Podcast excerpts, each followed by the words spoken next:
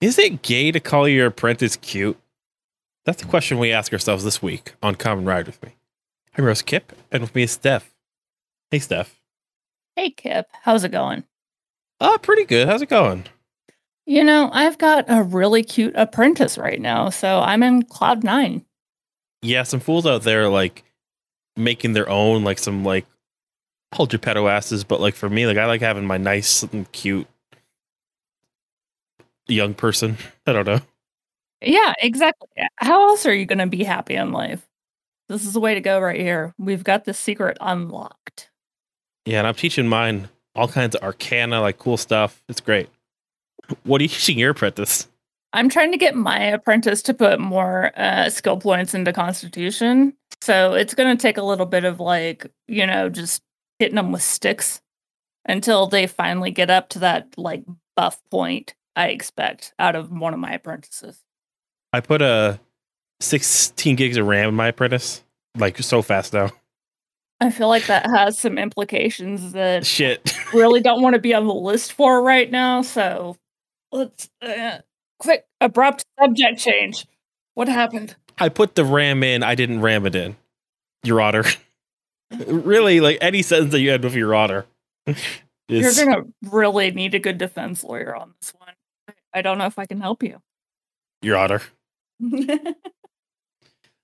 uh, but no, uh, just uh, there's a very fun through line in what we're looking at with like how they treat like their young people. But I like do while we're on um the matter of legality. I want to talk about um what I've been into lately, like outside of Tokyo, which is I've been reading a lot of uh detective fiction right now.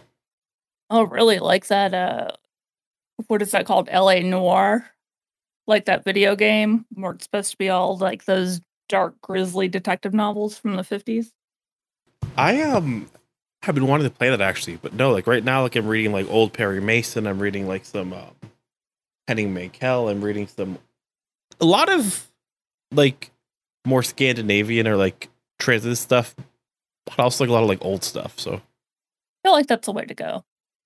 Yeah, that's nice. It's like I haven't read detective for like a while because like it's just like oh, like I like read the couple of like Raymond Chandler books I had, and then I was like, oh, like what's next, Sam Spade. And if you're a big fan of detective fiction, uh, you know Sam Spade's a little divisive, not as much fun, but I actually like a good yarn. Just they're not like actively in your face, so I guess it's like very easy to like forget that you like something that's like not currently doing a lot Right. as a genre.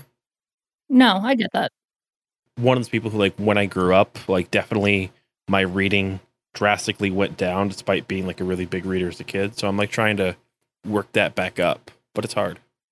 Yeah, I'm the same. I feel like a lot of my uh, book consumption these days is through audiobooks, and it's because I can listen to them while I work. And it actually makes the process a whole lot less daunting, I feel like. Yeah, like I'm like that way for podcasts, but I've like lately there's definitely times where I'm like need to be doing one thing and I like have certain shows where I'm like I can't listen to the show if I'm like multitask. This is like a show that I listen to, you know, which Yeah. is not very productive. I completely understand that. Um, is there anything that like uh you're into this week, Steph? Or I wish I could say there was, but you know, I'm uh taking the week off next week to go on vacation. So it seems like that's the only thing I can focus on right now is not having to do work for an entire week. It's going to be wonderful. yeah, it's great. Uh, when you're like, I want to take time off, so let me just really grind right here. Exactly. and I feel like that's been I know that it's not that late into the week, but it feels like it's been a full week already. So, yeah, cuz everybody now that they know I'm taking that time off are like asking impossible feats from me. So, that's my life in a nutshell at the moment. Your Honor. Exactly, your honor. Oh yeah. Um, I like have been working more right now, and then like I kind of got like a little blindsided by uh the monthly Sailor Moon podcast that like we're doing. So I was just like, last week was rough, very rough. that's yeah, you are taking on a lot of projects right now, so I would imagine that's a lot of additional stress. Especially because like sometimes we make promises to ourselves when we are making something that only we care about. And the thing is, only I care about the Sailor Moon podcast going out every full moon. Everybody else would be fine if it came out like four days later. But it's like, oh, look, I made that promise. I got to do it. yeah, exactly. You have like this whole like inner monologue to yourself where you have this particular deadline you have to reach. And yeah, I understand. It's a lot of additional pressure from yourself that you really don't need right now. Yeah, but also like uh,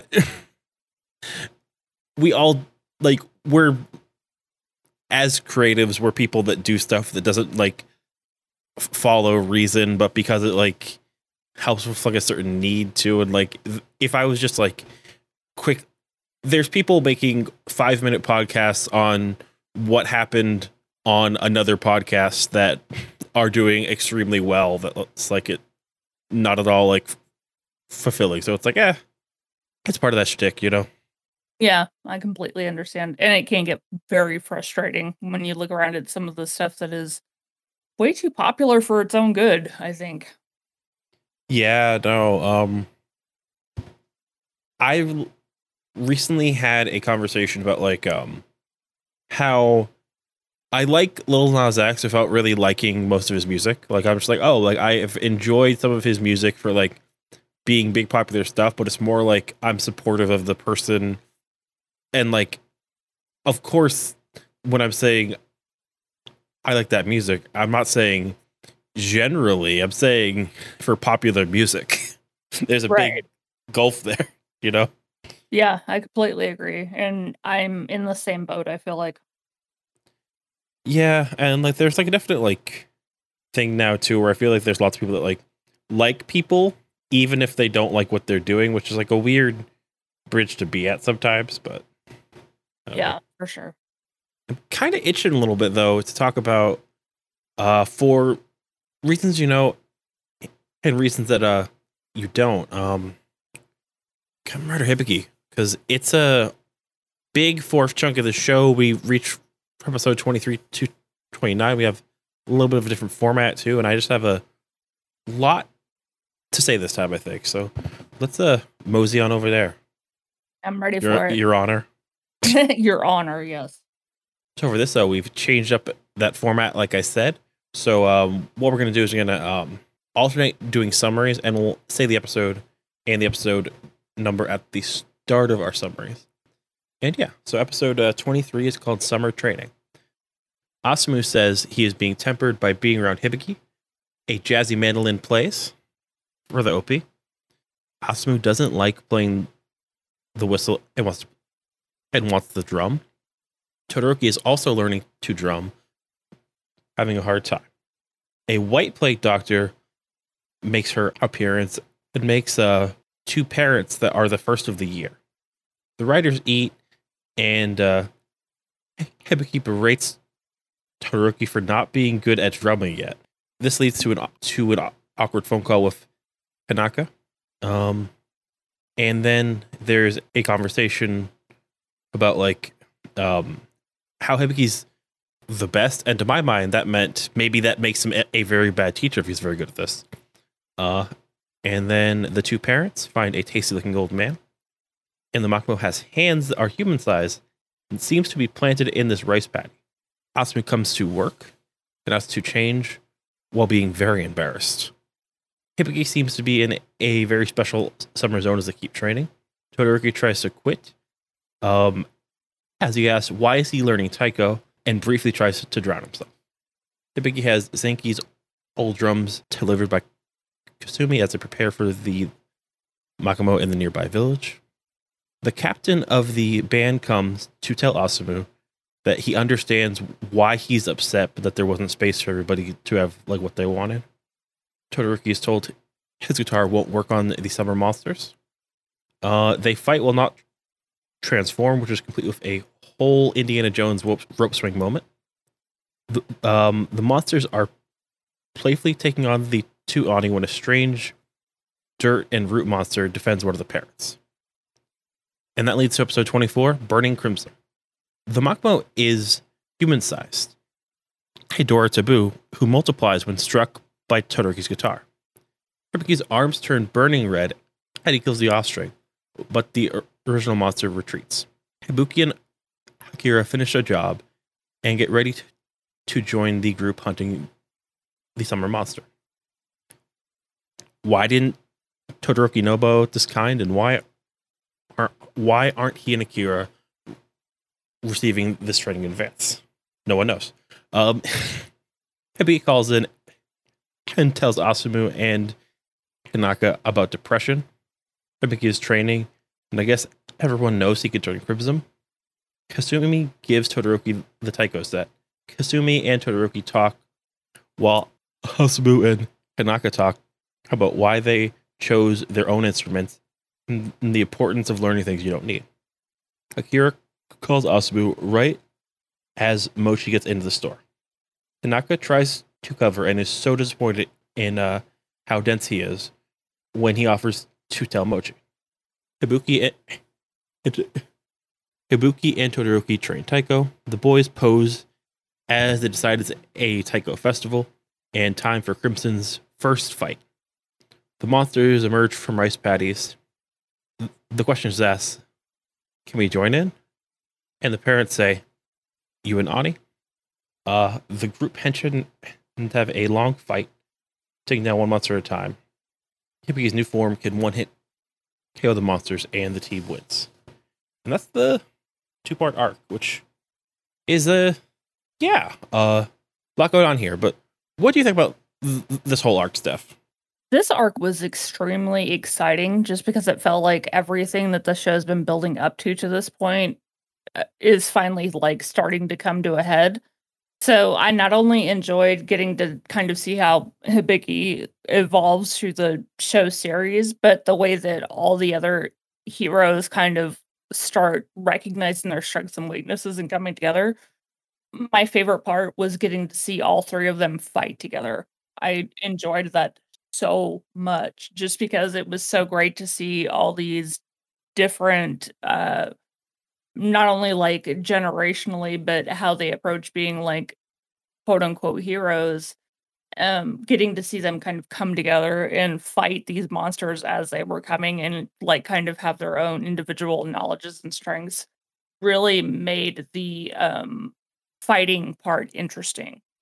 Yeah like um on the Reiwa podcast um we've had lots of talk about how the current show Saber has left us rather cold and it has lots of things like 11 riders like fighting to like save the world and it's like does not have like an ounce of the like the tension or coolness of like the like three riders like when they're working together here. And i think it's just like uh it goes to show like how important to like the stakes are are like big but they're also very small. Like the like things happening are very like rooted in like us knowing what a small fight is like what like what each character can do and, and like having small moments. Like one thing here is like there's lots of enemies, so there's not like there's also not that scene where like you also see like them each take out like three enemies in like one attack, like and it's like a built up thing when there's like the like spree going through, and I like really like the way this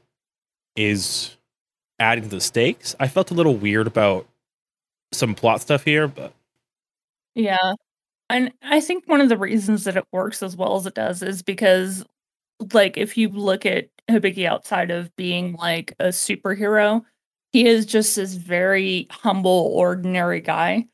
And so I think that that's why it works that like he can fight with these other heroes and not have all these big ego clashes like you would almost kind of expect from, you know, choosing that walk of life and almost having to have like a little bit more of a machismo aspect to it. But they all very much look up to him and listen to his advice and kind of follow in his footsteps as far as how he's trying to guide them through all these different battles that they're facing. Um, so it adds something that, you know, is unexpected but very pleasant to watch. I enjoy how there isn't pomp and like circumstance to being a like hero here. Like there's like it's so present in like American like hero media, like mm-hmm.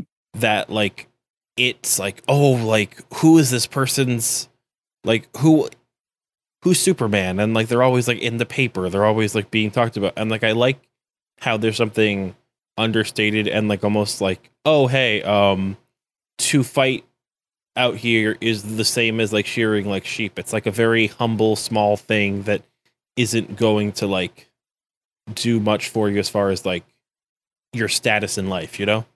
Exactly. And no one really tries to take over the spotlight either, which is also really refreshing to see. It's not like any of them decides that, you know, because they have the biggest ego and they think that they can fight the monsters the best, they're going to try and jump in front of everybody else. Like it's a very collaborative effort, which is so much fun to watch in media, I think. Even characters like Spider Man or Batman or like what have you that aren't trying to enjoy the celebrity of being a hero, that's still its own fantasy. And like I just like like how it's not here at all. Yeah, exactly. Because even with them, there's always this aspect of, you know, leave me alone. I'm too important to talk to you. But Yeah. with these guys, is a completely different situation. And it's a lot of um really unique storyline to watch play out. They feel like people that like like that are like in their garages like taker and they're like, hey, we gotta go out here. Like it's like very small and it's uh great. And um how do you feel about um th- the new like summer variant thing with the monsters? I'll admit I wasn't expecting that. But then um kind of when you started to get into the whole them giving Asumu that uh explanation about why the summer monsters were a little bit more strong, it actually it helped me a lot because there were so many like plot points I was lost on up to that point. So for them to kind of like go into that and describe the um what they call them the white versus the black figure and how the monsters worked and like what was expected to be able to defeat them. I thought that that was a really good way to play out the storyline without like shoving it in your face. It felt to me like a little bit of like a rewrite a rewrite to the plot where it was like, oh, like at first like they seemed surprised to hear about like the plague doctor or like black puppet and like thought it was like some kind of like big guiding figure. And like here like very much like okay no we need to um introduce like the other one of those but also like expand and be like oh yeah we always knew they were doing this. Like the way they talk about it like they knew they were doing this but also they knew they were puppets. So the implication of like from the start of the series like it feels like they've modified their like own lore internally to like give them more knowledge like as they need for the plot. Because it's like oh yeah there's like the parrots then there's the puppets then there's the real bad guys. And it's like okay that's that's new. Didn't know that Yeah, and that very well may be the case, but you know, this um the timeline and their exasperation with how quickly things are moving has always been kind of difficult for me to follow anyway. So for me, for them to introduce this whole new plot twist and be like, yeah, the, the black figure controls this and the white figure controls this, I was just like, yeah, it makes perfect sense to me because nothing in this timeline is making sense to me at this point. So yeah, I'll just introduce 10 more things. I'm fine. I'll draw myself a graph. they earned themselves like a leap in logic so it's fine but like it's like why don't they just make these summer monsters more like they seem much better because they can multiply and only one kind of oni can fight them like that seems like better than like the big monster that like has like a specially prepared like takes longer and like a nice workmanly do you could show them like ah like here's my special instrument for this you know I mean, you'd think, but when it all comes down to it, the good guy always has to win. So if it takes finding something super cheesy to make that happen, I guess they kind of have to at this point. and like as the episodes like go on they do seem to kind of like clarify oh um there's like the offspring and there's the main one and like the main one can't be fought like any way but drums but the offspring can be fought like other ways and stuff and like that's what seems at least it's like oh like there's this kind of stuff and like Right. it made at first I was like, you introduced a problem just for this new form, but then like as they kept doing, it, I was like, okay, I could see how somebody might manage this problem if they were like not involved with like a super form, which like is like supposedly pretty new for like Hibiki, you know? Mhm. Because otherwise they'd be fucked every summer.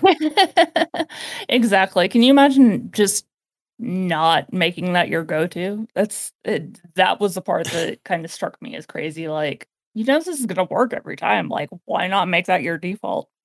What do you think of um the new form itself? I actually really, really enjoyed that. It was um, especially with the kind of graphics that they pumped into it, was one of my favorite things. Um, and I'm kind of stoked to see what happens if all of the different heroes get to get to that form because it would be freaking awesome to see all of them standing side by side, like on fire and ready to just mess up anything that came their way. I thought that was a really neat way to kind of show that transition in his character.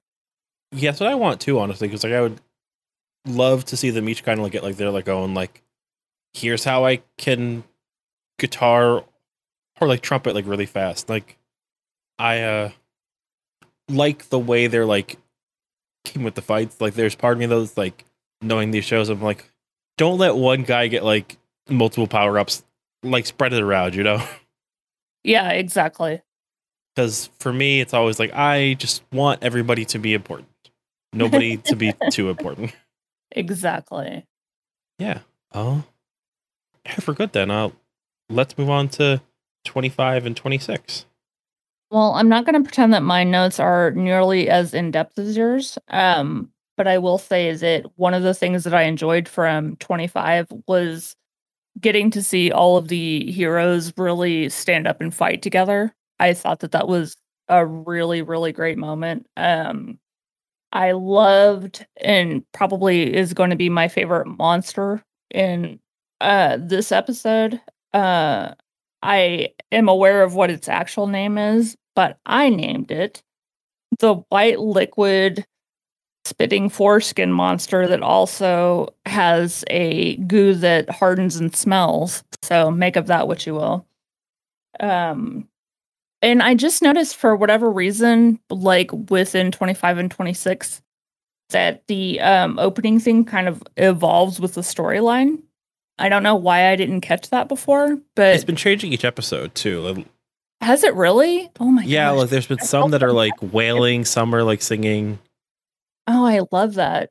Um, yeah, I got a big kick out of that. Um, and Ibuki uh pouting over uh being called the little brother was probably one of my favorite things I've ever seen because he totally looked like all the memes that you see on Reddit. Um, the little army that came about, the lobstermen with like those freakishly big arms. Not my favorite monster, but that was very fun to see. Um, I liked once again getting the explanation about the difference between the black figure and the white figure. Um, and then getting that first glimpse of the cat that had all the tails, and that was kind of how they spread their army around. Uh, I loved that so much. Like these were a great couple of episodes to like really dive into the action on this series. I really felt like while I was watching it. Yeah, no, like 25 is like a uh, the first really like standalone episode we've had too. And like it's like a lot of fun because it's like um oh um running I can never say this word. Running Azure. Uh I just have like certain words that like hurt me. But uh yeah, um there's a lot of character beats here too, because like it's like the pool episode. Mm-hmm. and um like there's stuff like um Kasumi wants like attention and it's like, oh, I'm gonna get attention. Look at me. And there's stuff like Hitomi is being told, hey, you might have to take the step with Asumu. like you might need to do Mhm. that yourself. And the Todoroki's like, what's going on? What what are you talking about? Why is she turning red? I think with this episode, that's when I actually fell in love with Todoroki. It's just because he it, he does it so like innocently and cluelessly. Like it, there's no part of his brain that's like I might be drawing attention to this person that I'm calling a friend. He's just uh, 100% speaking his mind. Like all the dude ever thinks about is eating his food and you know maybe beating something up every once in a while. But it just it was 100% the first time I was like, I'm going to keep an eye on him because he is a very interesting character just because he's so um sorry about it after it happens when he it finally clicks for him like what he put her through. And he's just such an endearing character to kind of watch develop over the series. And also like he's just like a tried and true like character. Like he's just like oh yeah like like he's almost like a like stock character of hey he's strong and he's easy and he's dumb but he's got a pure heart yeah, and definitely a sweetheart. Like you can kind of see that development over the series. But yeah, with this episode especially because he finally got to like be in a kind of like main character role even if the episode wasn't all about him. It was really cute to kind of see how his personality like plays out over the course of the series. Yeah. Um we do get one new character who is Tsutomu who um Mochi bumps into as she's running away because she like knocks down like some like floats and then like he like comes up and they talk and he's just like this very pretty nice boy. Mm, yeah, yeah, he very much reminds me of like all those um K-pop and J-pop bands. Like you see their posters on social media all over the place and he 100% reminded me of like someone you would see walking off of one of those posters. He's got like a very like sad to him too. Like he seems like very like, oh, I'm just quietly sad though too, which like works for the character, but yeah. Yeah, uh, and it kind of plays off Asumu's character really well because he also kind of has that, even though he's younger, he has that like sad boy vibe. Like you always kind of want to like give him a big hug and tell him that the world doesn't suck as bad as he thinks it does. Though, like, probably like an honorable mention to like maybe the worst look of the show has to go to like to like Asumu this episode because he's wearing like a mechanic top, sleeveless with like goggles around his neck, and it just doesn't look good, dude. Not yeah. the best. You're not killing it, bud. Um, so Tsutomu was a, a, character who I mentioned before that I haven't actually seen this show this far. Like I've only ever seen like the first like six or seven episodes of the show before now, but I like had heard there was like a character who like quit being an on because of his parents and like worked at like a like pool or something. So to see him is like interesting because he's the kind of character that like is good to have for like texture in the story. and Be like, hey, this is a rough thing to do. This is a rough way to live, and like it's there's no guilt to it really, but like he's like a very interesting character slot in here. Yeah, definitely. And I feel like it was really good for kind of like the story progression for Asumu and kind of uh, trying to realize his vision of what he wants everything in the future to look like for himself. Um, and I know that that develops like slowly over a couple of episodes, but he was a really good kind of catalyst for that thought process. And you sometimes get you just need somebody to show up to like like make the plot shake a little bit and him saying stuff like, Oh, like your boyfriend and like, oh like the boyfriend and like every time was like, oh no, please don't. exactly. And kind of watching everybody turn red was a lot of fun. Yeah. Um and the Kappa makes Hibiki voice high at the end too. Which is yeah. a little gag. Um there is one plot point that I do want to bring up really hard in this episode. Um like one quarter of the episode was like plot, like, oh, there's like a monster to fight. Half of it was a beach episode. The rest was like a fucking like money shot like motorcycle compilation, like meant to just be like, look at how cool this fucking bike is. look at how great riding a motorcycle. This is amazing. This is incredible. Oh my god. like it's wild. There's like seven minutes of just like shots of this bike. It's like good looking bike. It like looks different than most like rider bikes. It's like looks like a bike you could buy, just like a really nice one, but it's just like fuck. They really love this bike. Yeah. Like, it's wild. I feel like they probably had to have paid a lot of money for it just because there were so many like really in-depth shots like showing brand name and like logo and everything. Um, so that must have cost them a pretty penny. And I do agree that, you know, Hibiki can rock a bike. I'm not going to begrudge the man that, but he's so much more talented than just showing pictures of him riding a motorcycle, which you can do with almost every other, at least from what I've seen, Kamen Rider. That's really not that big of a deal. And there really shouldn't have been so much attention posted on it, I don't think. It was just, it was excessive.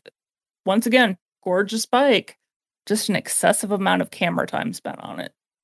So apparently, this is a Honda Valkyrie Rune, which was a test superbike that was only like test manufactured for two years to see if it was in production to like for people that liked um customized bikes. So cool. That's more than most bikes get because like a lot of like the bikes for the Kamen Rider are like performance bikes, like customized, but they're not like special bikes the same way. Okay, so here's the point I'm going to go to. It's a special bike that has only been tested a couple of times. They give it to the lead actor on a fairly popular show and say, you know, your character literally just learned how to ride a motorcycle, but let's give you one of the most complicated ones to control. And hey, good luck, guy. Hope your actor's insurance is paid up. What the fuck is happening here? who wants who, okay if you're a Kamen Rider executive like for Toei who watches this show Hmm. kids and adults but like the primary target is like oh it's like got like an all age audience but like lots of kids lots of kids moms so what you do put in a nice bike put a nice handsome man behind it pop the moms maybe have some more kids in that demo in a couple of years, like based off that bike, you know? Just make it happen. That kind of explains why uh, Asumu's mom is just absolutely in love with every single one of the heroes. So yeah, I can see that. I I, I might be able to be that mom. You never know. Let's make some um new shirts called Milker, which is Mother I'd like to come and ride. Your Honor. Please. Honestly, Milker. If we can do great. like a really small font that says your honor underneath, that would just make my life. I'd love it. Okay, so Milker, Milk R stands for MILF I'd like to Kamen Rider. That's a good, I might have to do that before this comes up. Please do. That might be perfect. I Actually, am, as I've said before, I already bought the blanket and the hoodie, but if we ever made that into a t-shirt, I would have like four copies of it just on hand. So I could wear them continuously. I think it has to be MILF and not Mother. has to be MILF I'd like to Kamen Rider. and I'd be the first one to be like, hey, I was a part of this joke. Hey, look, I'm famous. I have the t-shirt. I would text you that link as soon as that shirt went up. I'd be like, "Hey, Steph, uh, that's okay. That's gonna happen. That's uh, we need. That's the best shirt design I've ever heard. Actually, Fantastic. As soon as you text me that link, like five minutes later, you're to get an email that says, Oh, wow, your shop has had a record number of sales. and I'll just be like, Thanks for the link. And then yeah, we'll we're go all on milkered out. Exactly. We're all milkered out now. Uh, no, that might be the. That's a good idea. Um, no. Um, speaking of ideas, I guess. Uh, let's look at episode twenty six. Counting the days. Well, this one I liked because once again, like I said, I loved that we finally got an explanation of the difference between the black figure and the white figure because I was very confused when the white figure kind of popped in at the beginning of our watch. And I, of course, noticed that that was different because I kind of really enjoyed the uh, plague doctor look from the black figure in our past session of uh, watches. So getting to finally get you know, it's a distinction between the two and kind of what was happening with them was definitely one of my favorite parts of this episode. Yeah, no, this is a like more setup episode too. It's like split because of that, like last episode. But um, what do you think of the um cats here? So, actually, one of my notes, and this is going to sound like the silliest thing in the world, but it's the first thing that came to mind. Um, I feel like, yeah, I'm pretty sure it's actually episode 27. So, I'm sorry for jumping ahead. But when they send out the transparent discs and the cats just like go crazy over it, One of my notes was that definitely reminds me of my cat chasing flies. Um, so I enjoyed the fact that despite the fact that it's like people in costumes, they really did kind of work hard to make all of these monsters try to fit into the world as well as they could. And that was kind of the note that I got from that was just the fact that yeah, I know it's supposed to be fantasy or whatever, but that was one of the first times that it kind of clicked with me that they really worked hard to make these monsters be just as like creepily realistic as possible. Yeah, no, like this show's designs have been very good just because they're um not exactly like toyetic all the time. Like a lot of the like the parents have been very like having human eyes and like mouths and stuff, and that's great for me, but like maybe not for like a toy company. But uh, like I just do like how much small variety there is, and like how it's like a simple cat. Like it's not trying to do like too much more than cat that'll like drink your blood. Right. Well, and I like the parents also because even with like having this uh white figure, whatever they call it within the show, eh, the actors that play those roles, I think I've said it before, but I love so much that they're dynamic enough to be able to play this like okay, this this male that has you know the female voice and walks in a way that's very deliberate and acts in a way that's very deliberate and same with the female character that has the male voice. I love that so much. Like that has got to be like the most talented acting i've ever seen because they're able to do it in such a way that's you know non-derogatory non-defensive. They just it's very natural with the story progression.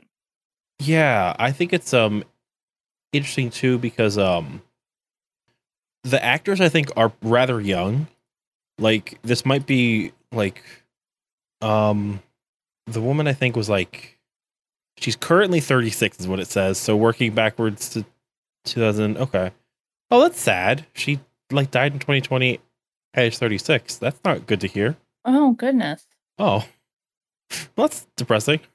But she was like 21 when this came out. No, that's sucks a lot honestly um just Wait for that. the jokes, guys. We're on it. no uh but um just they are very good in the role and i think the fact that it's repetition is so much better than if they were all different people because like if they were all different people like oh like even if you found out like later that they're all creations that wouldn't hit it all versus like seeing the same two people stretched and malformed in different ways for different like Mhm. children and stuff is like very it adds a lot to it because it's like also like that whole like dread we were talking about of like oh no one's looking into this huh like no one's Right. having a longer term view of how to deal with this problem then let's fight them when they show up Right. Well, and one of the fun things about them and kind of the role that they encompass is that every time they're brought back as like these parents of these monsters that are being brought up, is they adapt their personalities to deal with that Mhm. in a very real way. And I mean, that is so much fun. Like they are showing way more like dynamic traits as actors and actresses than most of the rest of the cast is just because they have to. Like that's written into the storyline for them. But they do it so naturally. Like if you aren't paying attention, you could almost feel like they were a different actor and actress for every new monster that came up. yeah But obviously, if you watch it, you know, you know they're not, and they just are doing the same thing over and over again, but with different personalities every single time. But the fact that you almost have to question that, like as a viewer, uh, like lets you know how talented they are and how well they're, you know, playing that role that probably wouldn't even be considered that major of a role unless you're once again paying attention to the storyline. and also like there's part of it like too where like it's like there's so many skills intersecting to like be in this kind of role it's like oh we want like a we want somebody who can be here for like a whole year straight so like that might necessitate somebody who's like younger or not trained to act and whatever and like also like has to be like a model and this kind of stuff and like do this Mhm. and that you know um i um can't help but like wonder what you'll think when at some point like we're looking at like Sentai stuff because like a lot of those shows use like adult actresses, just like they put them in like metal cocktail dresses and like have them just be be like the like f- female bad guy in the show just like all right let's work on your fencing and be hot. And that's like a cool thing to be honestly. Like nowadays at least. I, I I probably will enjoy it, and you know, I I refer back to this a lot, but my favorite episode that we ever did was the Valentine's Day number sixty nine episode, um, and the mom was, as we discussed, a dominatrix, and because I was dumb and didn't get the like subtitled version, I didn't quite catch on to what was happening, but I knew that I enjoyed her character, and I got to see kind of her microsmic development over the course of that movie. So I feel like I'm I'm pretty patient with character development. I'll be okay with that. Semi related, but there was like a scene where Ibuki gets a phone call while Kasumi is being very flippy in like her skirt, like trying to make him look at her bent over. I was like, okay, like flirt as much as you want, I guess, guys. Like, sure, you're in public. Yeah. There was uh, actually, I I feel like I caught on to. Eh, I know it's been there through like the entire series, but I feel like I caught on to a lot more sexual tension during this watching than I usually do. Um, and I know I've said it before, but honestly, is there anybody in this world that isn't attracted to Hibiki? Um, kind of hard to tell because they all fawn all over him, but there's a lot of scenes that kind of stand out where like I don't know, the the boys are flirting with the girls or vice versa and there's kind of like these weird few minutes of like this lustful interaction and then it just stops. And you don't get to revisit it. It's the weirdest thing I've ever seen in a series before. Yeah, cuz it, it it does go a lot of ways too. There's a lot of like different ways it's like going out. Like we joked about like how they call their like apprentices like cute and stuff, but like it's even weird to me how like it's not cut and dry that Hibiki right. and Kasumi are like a like thing or like going to be a, and like it's like oh in a show like this like you think oh he's eight years older than her. She's almost too old for him at that point. Uh right. but, you know? It's weird because in this series there's so much of that. It's almost like in some ways the writers want you to kind of see everybody as like very specifically paired off and you know this this girl is supposed to be with this guy and vice versa but then like there's these additional like unnecessary elements of tension that probably don't really serve any purpose except for like continuing that perpetual will they won't they vibe but it's like you've already set it up. Like you're not fooling anybody at this point. What are we doing? And part of that, um, to add to that, is we also get the first time I think that Asumu sees Akira in the tea shop like uniform, and he's like, "Oh, Awuga." Right, uh, and and that's weird because once again, if you had been kind of like paying attention to everything built up to that, it was always going to be between her and Hitomi. Like, and he's going to have to be the one that makes that hard decision. It's going to be interesting to see how that kind of plays out. That yeah, love story that's in the background, or however you want to phrase it. And I just like how it's not given that much importance, though. Too, is like it doesn't I'm glad that's like, oh, there's supernatural like fighting going on, but also it's like this is a super mundane like plot line too. It's just very nice. Um Exactly. It, it's almost like they remember that he's a minor and they keep that in the background as it should be until, you know, he gets to an age where he's mature enough to deal with that kind of drama. But like he's not gonna pick up like one of these girls and like she'll have her shirt off and her bra on and like he'll like put her up against the wall, then like radioactive will start playing and they'll make out. Like it's not like that's gonna happen, you know? Exactly. And I think in one of the episodes, even his mom says that, like, you cannot rely on him to be bold or aggressive. That's not his personality. So it, I his mom is always a good foil for him in any scene, but especially in that one where it, it's kind of like laying out his personality and saying, look, you're not going to get Romeo out of this guy. You're going to have to, you know, kind of let him figure this out on his terms. Or figure it out for him. Exactly. Which, hey, um, and maybe his mom will spend some time with Akira and we'll have like even more complications. Like, hmm, damn, Asumu, you got a lot of choices to make, son. But I'm here for you, and you got to make them Make them soon, but not too soon. Make them after your birthday when you got when you got in both presents. Then you make that.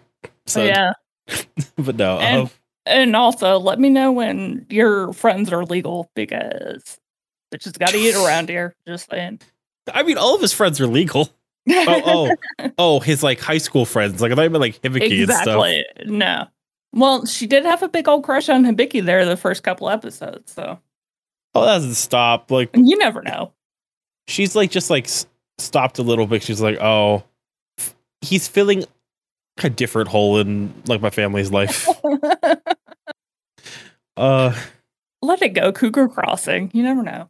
There's um a fun bit here where um Midori, who's already hot, like has like a like knife and is like waving it around because they keep getting watermelons because it's like the start of like a like summer like firework festival and they get like three watermelons over these like two episodes because they're cheap and like nice. I actually wrote a note about that because that was it, in this show it does a lot of things right, but it isn't great about like long running gags. The fact that the watermelons kept coming back into the into play in the set of episodes, I consistently giggled. Like every time somebody would come in with a bag, I knew what was going to happen, but I would still laugh my butt off every time they'd open that bag and there'd be a watermelon in it. I don't know why. I just thought it was hilarious that this is this one thing that they kept being consistent on. Yeah. Um there is one last bit from 26 that is like really important, which is Ibuki senses evil in the city and has a trippy chase of like these like different colored like filters of like a um ripple in water as he's like trying to follow this man and this woman and like they're like well dressed and it's like oh like are these like the real deal? Like are these like the base set? Like what's going on here? But they're very clearly like there's more on them later but it's just like oh these are like some intense like what a moment you know? That was actually i would have to say so far in this series one of my favorite ways that they have ever filmed anything. Um i loved it so much just because that was the first like real long term i guess scene that we ever got of them kind of like utilizing what i guess you'd call like spider senses whatever it is, yeah. like their their danger sense. It's like, okay, shit isn't right here. We need to investigate this. But then also having that scene where he like stops in the middle of I guess it's supposed to be like a churchyard or something. And he's chasing this couple around and they keep just appearing further and further away from him. Like eh, I know that those aren't like expensive or like real high tech graphics, but the way that they kind of just presented that idea that like the figure was using his own senses to terrify him, I thought was so amazing. And they did it in such a way that, you know, it didn't need big graphics, it didn't need big music. It really told a story in a very simplistic way that was very fun to watch. I just I loved every second of that. And the most like danger that we get is that um he throws some like disc animals at them and like finds them melted on the bridge. Mm-hmm. Which is a lot. Which is also crossed over with um well, no, I guess that hope happens a little bit earlier, but it was right when Midori was talking about how rough they'd been on the disc animals up to that point. So I always love when they have like those uh, crossing arcs that kind of feed into each other. But with this one, once again, just with them kind of having these different things going on at the same time, and you see them all get frozen in place because of this one figure that decides he's going to show off his power a little bit. Oh my God. It was just, it was so fun. It was mm-hmm. such an impactful scene. I loved everything about that. Yeah. Um and there's more to it too because like it comes there's more detail um like when we like um like get to 27 so I'll actually like summarize that. Um episode 27 passing down the bond. This week there's a guitar theremin cover that like sounds really cool. Um we start with Hibiki, Liqueur, and I um fighting some cats, including a spot where one bites his drumstick and he lets it on fire to like get the cat off. Um, Tsutomu um, comes to the shop and tells to Asamu that he was training to be an Ani but had to quit, and he isn't Hibiki's old apprentice, even though he used that hand flick. And our boy is very relieved. Um, Tsutomu brings Midori a present, and they talk about how it's been a year since he's left. Zenki also finds the unease and then is almost killed by a piece of a like disc animal and asks, Are you an Ani? And he says, I was. And then he has this like fight scene. Uh, there's like all gun transform, like very good. Um, like very like strong scene. Um Ibuki is held in place by the um well dressed man and woman as Zenki gets attacked by the white plague doctor, um, with the implication being that the puppet was receiving a command from the people that were in front of Ibuki, and that's how he gets like thrown in, in the river. Um, Tsutomu feels guilty and feels like the Ani are doing too much after hearing about like current events from Midori. Zenki shows up and informs the group what happened and casually says, um, and then they used telekinesis and threw me in the river. Like it's a normal thing. Then they send out invisible discs and, and find the cat den. Midori and Tsutomu talk about Asamu and Hibiki, and like how it is hard to lead a normal life as an Ani. Midori and Hibiki then uh, repair a damaged disc over the phone using parts of another color disc. As Tsutomu and Harboy Asamu talks about um, being like Ani, if you don't want to. Mochi shows up and looks at, and uh, my note is um, Mochi shows up and looks at Akira real by before giving her the third w- watermelon. Uh, Hibiki and Zenki talk about how cute their boys are and uh, how Hibiki will mentor Asamu in his own way. I just can't say that name too well. Um, Mochi's working there now, and she and Akira double team Asamu as she smiles cute from a curtain, and then he is immediately grabbed by Akira before he can do anything uh, because he was gone for way too long. Uh, and there's a great big like Ani fight, and they win. And the cast enjoys a like summer fireworks and watermelon they're all serving looks, but especially from like Akira, like who has like a, a like black kimono and like weird like beaded buns that look great. Uh, and then Hibiki tells uh Hibiki tells Asamu that it's hard to be alive, and that's the end of episode twenty-seven in that arc. Which, yeah, a lot going on here, honestly. Yeah, there really was. This episode was very packed. Yeah, uh, and we'll probably know why by the end of these episodes, but just a lot to do here, and like we have like the whole like, okay, there's a house in the middle of the city that they're like peeking into, and like um, I think episode like twenty nine talks about, but um, and just like there's the parrots, then there's the puppets, then there's the real people, the originals. I don't know what they are, but well, what blows my mind is they have an entire scene where they jump on the scooter and they drive past this abandoned mansion, which you can see the parents like looking out the window of. And I'm just like, okay, your entire deal is that you're supposed to be able to sense these things. Like, why would you not even look up at that? You've been running through this garden where you've been getting just, you know, knocked down every time you turn a corner. Why would you not look up at this house? It was just mind blowing to me. He does say something like they must have gone somewhere that was like shielded or like what have you. So like maybe that's just it. Like, oh, we can't sense them. We haven't figured it out yet. But yeah, it is like the kind of thing where it's like you should have better methodology for like figuring out, huh? We know that within this two mile radius is a place that's shielded from us or whatever. We should Exactly. look.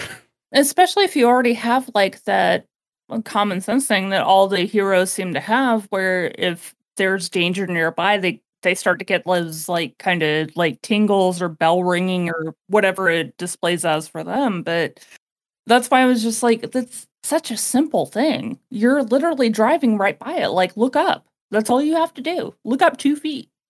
or like have somebody on a like stakeout where they're like, oh, if they come back out, we want to know here at least for like a, a, a couple days. You think like, oh, they disappeared here. If they come back out, we'll know, or like whatever, you know. Exactly, because they have like what twenty thousand people working at that fucking tea shop right now. Like, eh, have people shift out and go watch that abandoned Southern Gothic mansion for a while. You'll figure some shit out. I can guarantee it. Just like trade some more Ani at this point. Like I know you have like eleven in this region and like forty in the country or whatever. That's a lot, but it's not. Maybe you need to like just say, hey, we're gonna let some fishermen get eaten, but we're gonna really stamp down on like the root cause of this. Maybe. Exactly. What is it? The uh, new father says, multiply, multiply, multiply. We'll just start doing that. It's fine.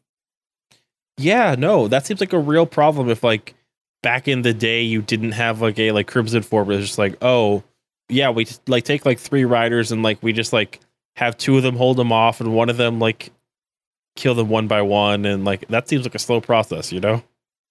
I mean, it's fine. Like I said, there's like 50 more people at that tea shop. It, it- they'll keep pushing people into those ranks. It's fine. It'll work out. It takes a lot of training to be a, a, like Ani though, and it seems like they have no form of sec- like job security or like like what are they getting paid where Hibiki can like afford like a test like special bike, but also um Todoroki was lucky to have a car when he has to go cross country every day. I'm just saying, if you're a superhero that takes down monsters, you can probably just go take someone's motorcycle and just say, hey, you wouldn't be alive if it weren't for me. And then just take it and go. Like, I'd think that'd be the only reason to be a superhero. I can't think of a better one. I like the idea of like Hibiki's hey like cop basically it's like yeah like I'm like commandeering like your vehicle like with what authority my authority just yeah Exactly. This. I'm I'm about to turn into the fucking crimson hero right now. Do you really want to test me? I will punch you so hard that your grandmother will be asking who the hell you are. Be insane, man. your honor uh Your Honor. Exactly. but no um is there anything else from like episode like 27 here or do I want to move on to the next one Um, let me just do a quick review here. Oh, okay. Episode 27. Uh when and I'm struggling with his name right now. The one who had been strugg excuse me, struggling with wanting to even play uh drums up to this point. When they're in the middle of the battle and he just walks up and knocks all of the boss cat's tails off. That, that was, was great such a good play for a fight. I loved that so much. And it was something that you would expect from somebody like Hibiki's level. But the fact that he did that like without any kind of motivation or anything, that was just kind of a natural instinct.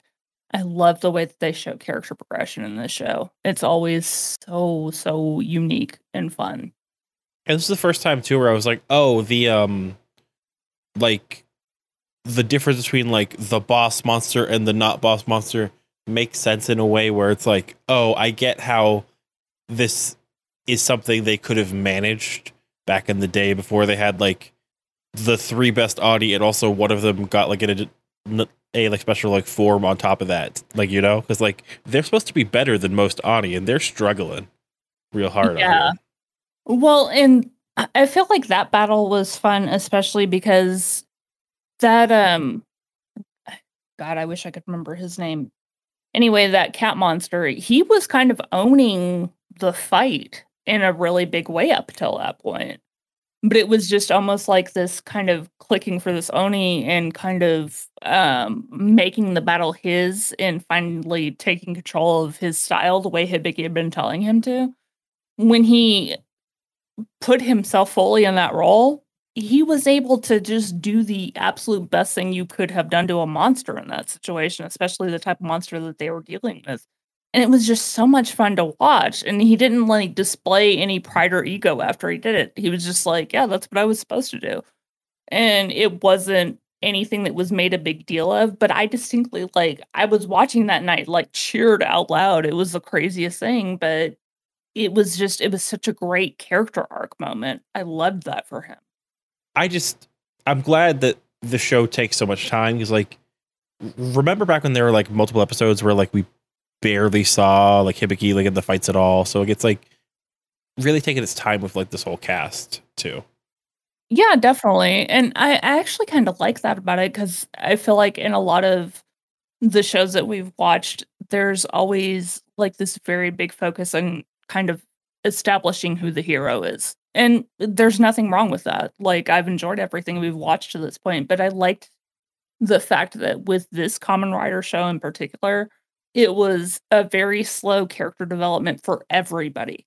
It wasn't just this is the star and this is what you're going to focus on. It was kind of just laying out everybody's life story and kind of like drawing you slowly into the plot line.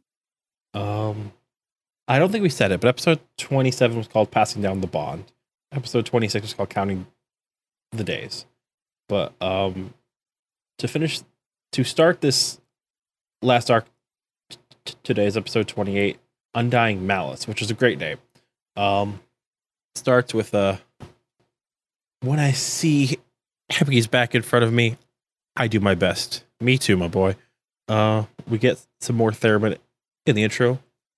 Hibiki is fighting a like beefy boy and, the, and apparently can like shoot it despite before it being said that only drums work um Hibiki breaks a like drumstick as a like uh paid the monster. How we cut to Asumu who has been beaten up and is in his feelings. Uh we see multiple puppets in the creepy house as the man and the woman um that set off VD like danger set um talk about not being able to sleep, not not needing sleep and their tests. Um they have different gender puppets um too because we see a um black female puppet. Um it's odd that they talk without having the other voice. So they're talking with their normal voice it is just very weird to hear after all this time. They have a wall with dozens of those like steampunk like monster like staffs.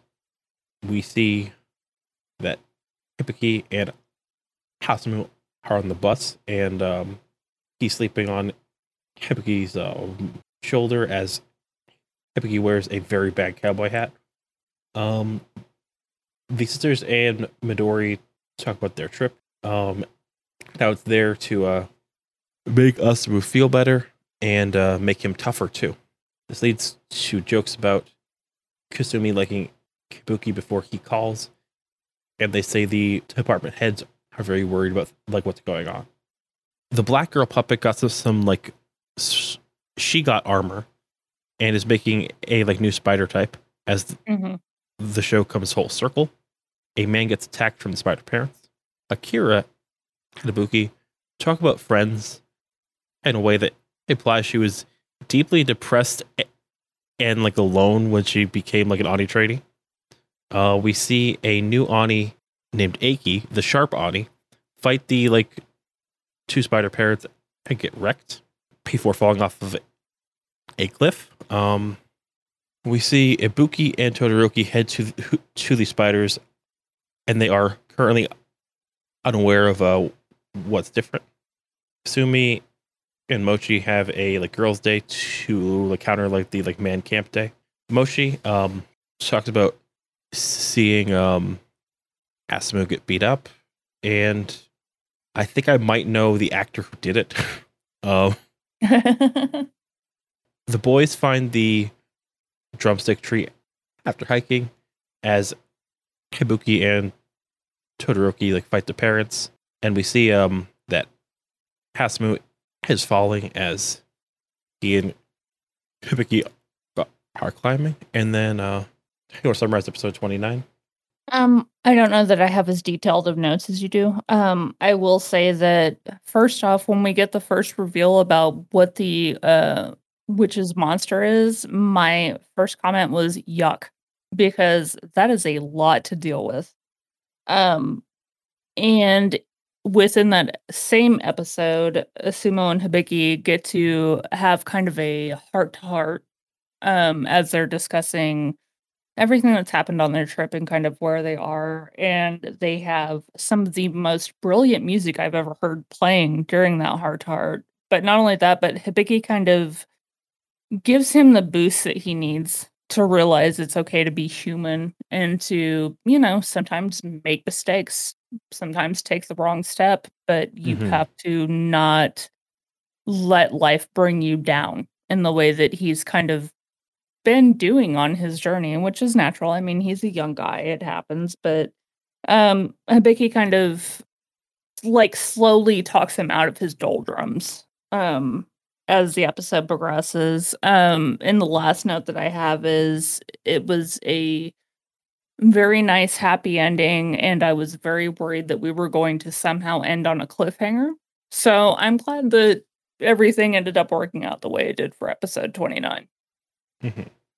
No, yeah. Um, I'll give some detail, but like for episode like twenty nine, the Shining Boy, um, Todoroki and Ibuki are like are like fighting off the two armored. They're fighting off the two armored parents. Um, we see that Hippie loses his hat as Asumu loses his phone. Um, then all the mentor or like mentees uh, get like caught in the rain and need towels, except for Akira because it's already porty enough, and that would be too loaded. Um, Right.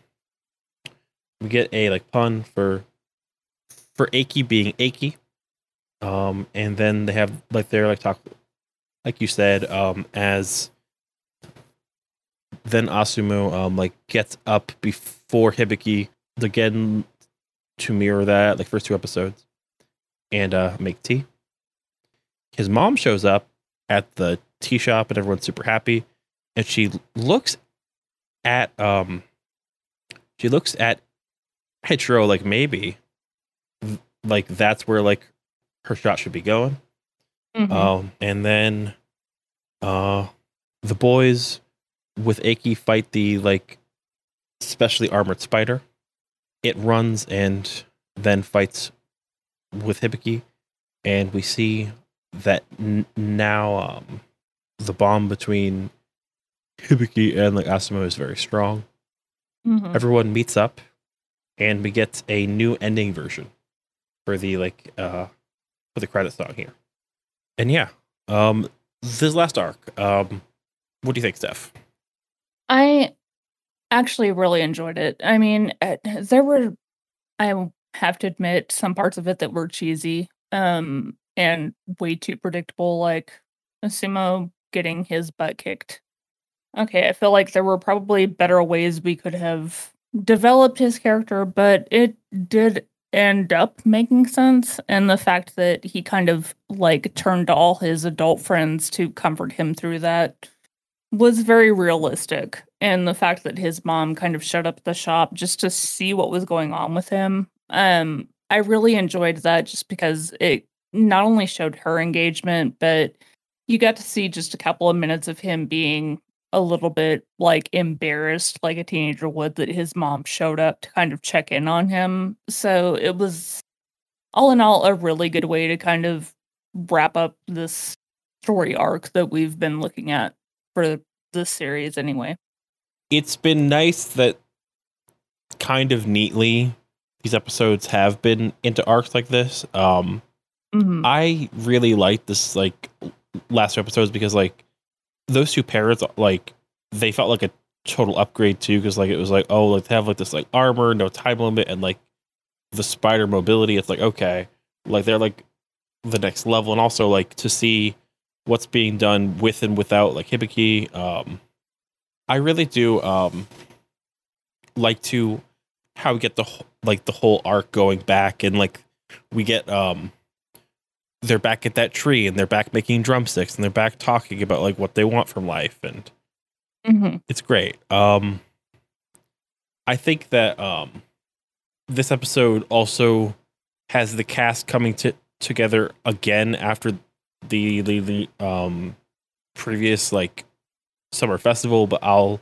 forgive that because it's kind of like a good reason for that. Um I have something big I want to talk about, but before that, like I want to like finish talking about like the episode, I guess. But like is there anything like in these episodes that like uh is is like still worth like a his own point, I guess, or I can't think of anything. Like I said, just the way that this whole arc progressed was really, really neat. Um, I enjoyed it a lot. Uh, and I definitely enjoyed getting to see like with episode 29, everything kind of being wrapped up in a nice pretty bow to where we get to prepare for the next, you know, character plot arc, um, wherever it's gonna go from here. So I'm very interested to see what your perspective is.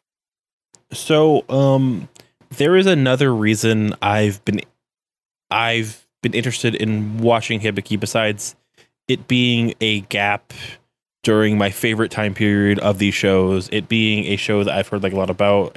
A, show that like I, it's also a like show where I'm like, oh, it's doing things that I wouldn't have like appreciated like younger. But there's like one more dimension to this show that I did want to wait to bring up. Um, now it it, it is going to change how you look at the rest of the series, so I will like give you the option, Steph. Uh, do you want to hear like what's important about like this episode? Absolutely. All right, so um, what if I told you a lot of people consider this the end of the series? Honestly, I'd believe that.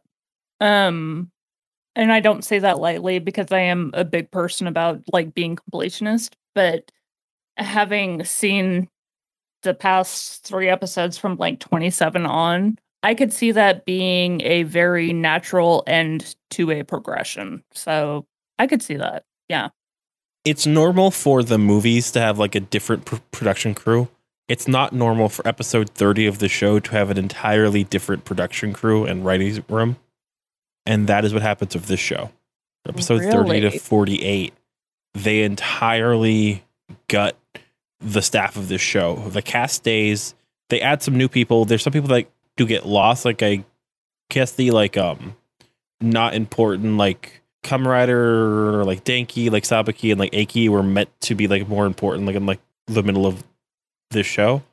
But at this point, this show it, it's pretty controversial.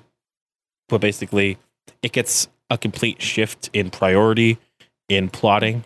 Um and just I have no clue. Uh really, besides there's one character people really hate. Uh he's played by an actor who I think might have been the one who beat up like Asumu, but also is one of my favorite in the franchise of like Kamen Rider for like a like different role that he plays. So I'm like very curious. Uh it's hard to know, but this is in a lot of ways the end of the series. This is considered by a lot of people like um like the actors have like posted on like Instagram and stuff like I always wanted to like complete his vision and this kind of thing. And like I wanted to like do the show as the like original like showrunner wanted to do. Uh which is a lot. so yeah, uh what's your kind of like feeling on that, I guess?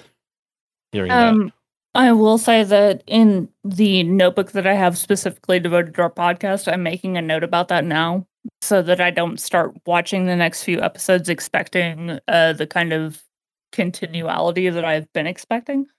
Um, but I will definitely um, keep an ear out for it. And that's actually really disappointing to find out because this is the first thing that we've watched in a while that I really, really um had to fight myself on not watching additional episodes of. It's almost like Kuuga all over again because, you know, obviously when we watched that, I ended up watching all the episodes, but um I had told myself that, you know, I'm going to be patient with this. This is something that we're doing as a podcast, but, you know, to find out that I'm going to potentially be facing a very different character arc than I'd been expecting is kind of disappointing. I mean, I understand it.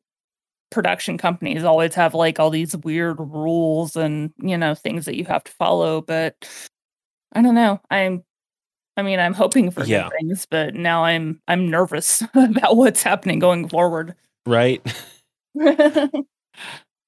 Um, I did find a list of changes. There are some that seem to be plot in a way that I won't say them, but if you'd like, I could say some more like clear changes that happen. Sure, go for it. Just so I know what to expect. So the narration by Asumu um is removed. Oh, Uh, we will get a new opening at some point. The use of like kanji being flashed on the screen is like gone. The ending sequence is gone. wow. two characters that were supposed to be introduced as main cast member um in, in the Oni um so Aki and somebody named him like Shoki um have their parts completely removed. Wow. Uh the fire breathing and the claws are completely r- removed and they move away from CG and shooting in nature as much which seems wild to me. Yeah, Like- because um, one of the things that I've enjoyed the most about this show is the fact that so much of it takes place in the wild. It it has that very same uh, relaxing aspect that I liked so much about Kuuga. So, man, that's that's hard to hear that that's something Yeah. gonna step away from.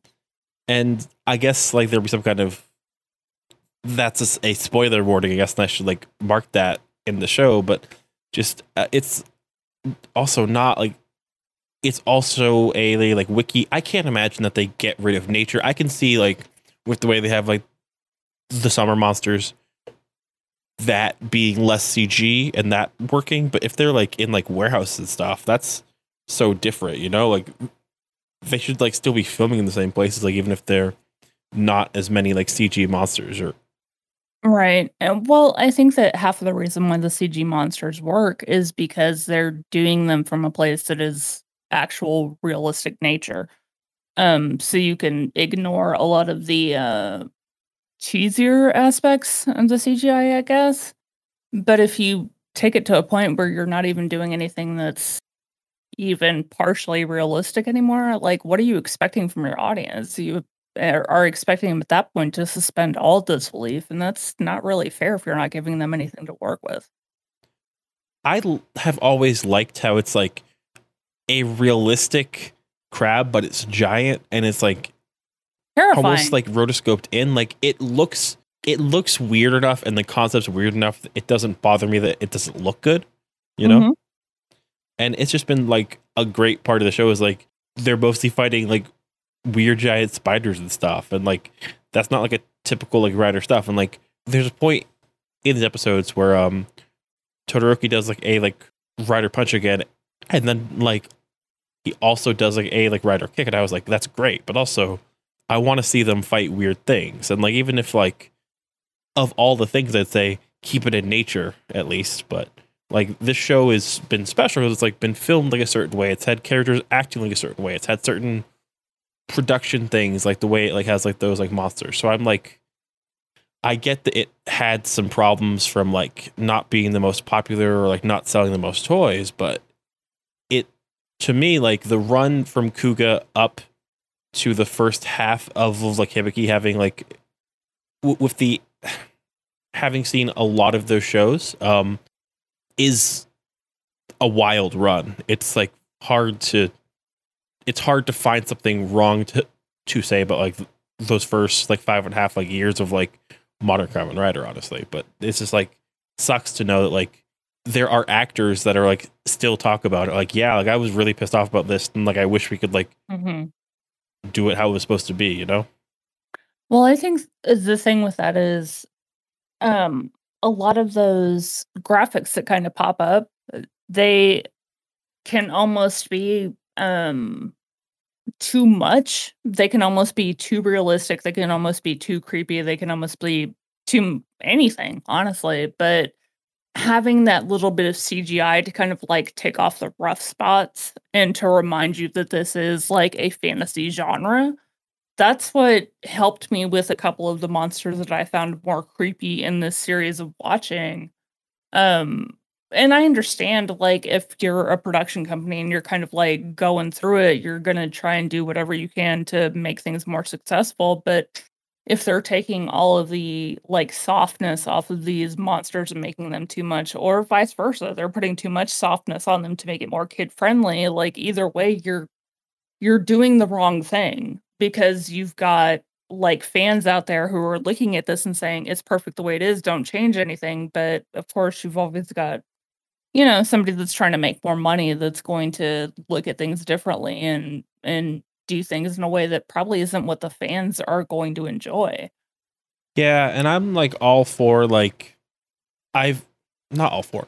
I really like most seasons of the Kamen Rider and like I'm not upset that they're meant to sell toys. Like it's a, a weird balancing act. Like I definitely enjoy some like merch stuff and like there's like a like cool looking like toy tour. I was like, oh, like that's great. But also like I definitely do prefer it when that's a part that I can compartmentalize because like I like watching action and I like watching drama and like these shows like hit me in that way. I was like, oh, like it's like the action I like have some dopamine from, and it's also like fun character stuff. And like in modern day like shows, for example, like there's definitely like, oh, the first arc they're gonna introduce like a lot of toys. So like after that it gets better and it's like that's like a pretty common like fan like opinion too and it's just like I, I, just the way the series trends like his heart is like i still like it but like for me like the first couple years of like the modern whole era was just like probably my favorite stuff honestly. Right. I get that. And now i'm both um dreading and looking forward to the next few episodes just so I can kind of get on your level and see what we're talking about here. Cuz I don't know really. Like I mostly know that it introduces a character that people hate uh but he's played by an actor who like I love from a different role later on. So I just don't know, you know. Right. Yeah, I get that. And like that almost makes what we've seen up to this point better to know that it's an end. Whatever comes next, it's not going to be the same as watching a series all the way through, you know? Right. Like it's going to be its own thing. And yeah, I don't know. Well, it'll be interesting to see what we do with it, and I'm sure we'll do something exciting, so I'm not sure what we think happens next, I guess, but it's supposed to get more actiony. um well, I mean, I had a couple of fan series just uh, kind of thriving off the general vibe that the storyline was going in, but now that I know it's going to change, I'm I'm very anxious to see what happens next. Yeah. Um I yeah. Honestly. Um me too. I hope they do Akira right. I hope so too. She deserves it. Man, that girl's been through it. I'm almost more worried about doing Asumu right though, because like he's so he's he's been like pulled like candy floss like so far. it's like if they could very easily pull too hard or change the whole like composition, like is he like going to suddenly start being like I've always wanted to be like the Kamen Rider. I don't know, you know, like yeah and that was kind of um, my worry with uh, him in um, the weapons room talking to his counterpart about you know kind of what it means to be an oni and this that and the other. So it's going to be interesting to see kind of how they handle his big life decision moving forward. I hope they still just i just have so many hopes. Maybe it will be subtle in the way where if we didn't know we just think the show had like a bad ending or maybe it'll be jarring. Like I don't know. But we have three more episodes um, of the show, and it's odd to think. Um, because like I just really don't know. Guess we'll just have to see. Yeah. Um, and for next time, we are looking at um, episodes um, one, two, three, four, five, six. So episodes uh, 30 through uh, 36. So that's Fantastic. the next seven episodes. Uh, we might get a halfway through like an arc there. Um, and um, for people asking, uh, we are going to cover the movie and the hyper battle video. So how that's going to work is that after episode uh, five, we are going to have the movie come out like as a, like bonus episode, and then uh, the hyper battle video is only like ten minutes long. So we'll um, have that in like a have like part six, and then we'll leave episode uh the last episode, like episode like seven, uh for itself, uh to not have anything else going on. And uh there have been some thoughts on if we're gonna do the post series stuff. That's gonna be maybe down the line, like with some time from it, maybe because uh they're not crucial to understanding th- this show, but they're nice. But yeah, I kind of feel like we t- took the win from our like sales a little bit by like knowing things are going to change. it's it was bound to happen eventually. Like we um said before too, uh, we are going to come in next time with a bracket of sorts for things we could look at in the fall, which would be a lot of fun. Can't wait. It's gonna be like March Madness, but in August. what is currently off the menu is um we are going to be covering Gokaiger on the Reiwa podcast as our backup show. Uh there's been some stuff we need to talk about about um a scandal with the next writer series like coming out on the Reiwa like pod 2 like over there. So like next week we'll have like some thoughts on if there's gonna be a Kamen Rider like next year for us there, or if we're gonna have to choose a different show without a like blackface scandal.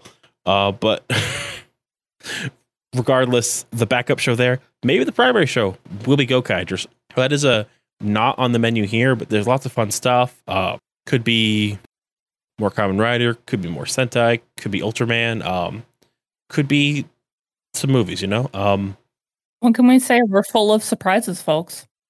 Yeah, and we'll bring a part of me because like we said bracket wants to bring 16, but the part of me is like bring 8. like bring 8 be more realistic, but we'll see. But no, um when you're uh, not talking to your honor, where people find you, Steph? Probably talking to another, Your Honor. Um, but aside from that, um, you can find me on www.arcademilitia.com. Um, Ooh. I am on Twitter as nice hat. What is it? Nice hat or hat Or hat Yeah. underscore sis? hat underscore sis. Thank you very much. Um, and Instagram as nobody much. Um, aside from that, you can just find me hanging out with Kip because that's what I do best. Yeah. And uh with that, um I think you could find me other places soon. I don't know. Uh I'm gonna be guesting on podcast. I'll know next time whether I've guested on a podcast or I'm about to better. I think I'm about to. Uh but for right now, um you can find uh me on twitter.com at James Forge. Uh you can find the podcast uh, at Common Ride to Me on Twitter and Instagram, and also commonrifme.com uh, which is uh, a like fun place to find articles. I might do something on this show and like Gundam too is like a like a, like short like essay there too. That'll be fun. Um, if you go to commonrifme.com slash episodes, there's every single episode with links to to different like services. Um, there's commonrifme.com slash merch. I might need another link soon, maybe next time for our um, MILF, I'd like to Kamen Ride shirt, which I need to make, I think. Yeah, Um, can't wait for that one. and then um, for that too, um, please send in like questions, comments, or suggestions to um, podcast at commonrappy.com. We're interested in to what people think. Um, I do have a couple things um, in the tank right now, but need to think more. But like if like people come out like really hard and they're like, "Hey, do Jetman," I'll be like, "Okay, we'll talk about Jetman." But um, oh yeah. we'll talk about maybe covering Jetman, not not necessarily, but still. Uh, but with that, uh, I'm not sure if we learned anything or if we know anything or if there's anything that we want to impart. Um, I've learned not to get attached to anything you love, especially Kamen Rider Hibiki, because eventually something's going to happen and they're going to change producers in the middle of the season and just leave you a disappointed crying wreck. Your Honor. Your Honor.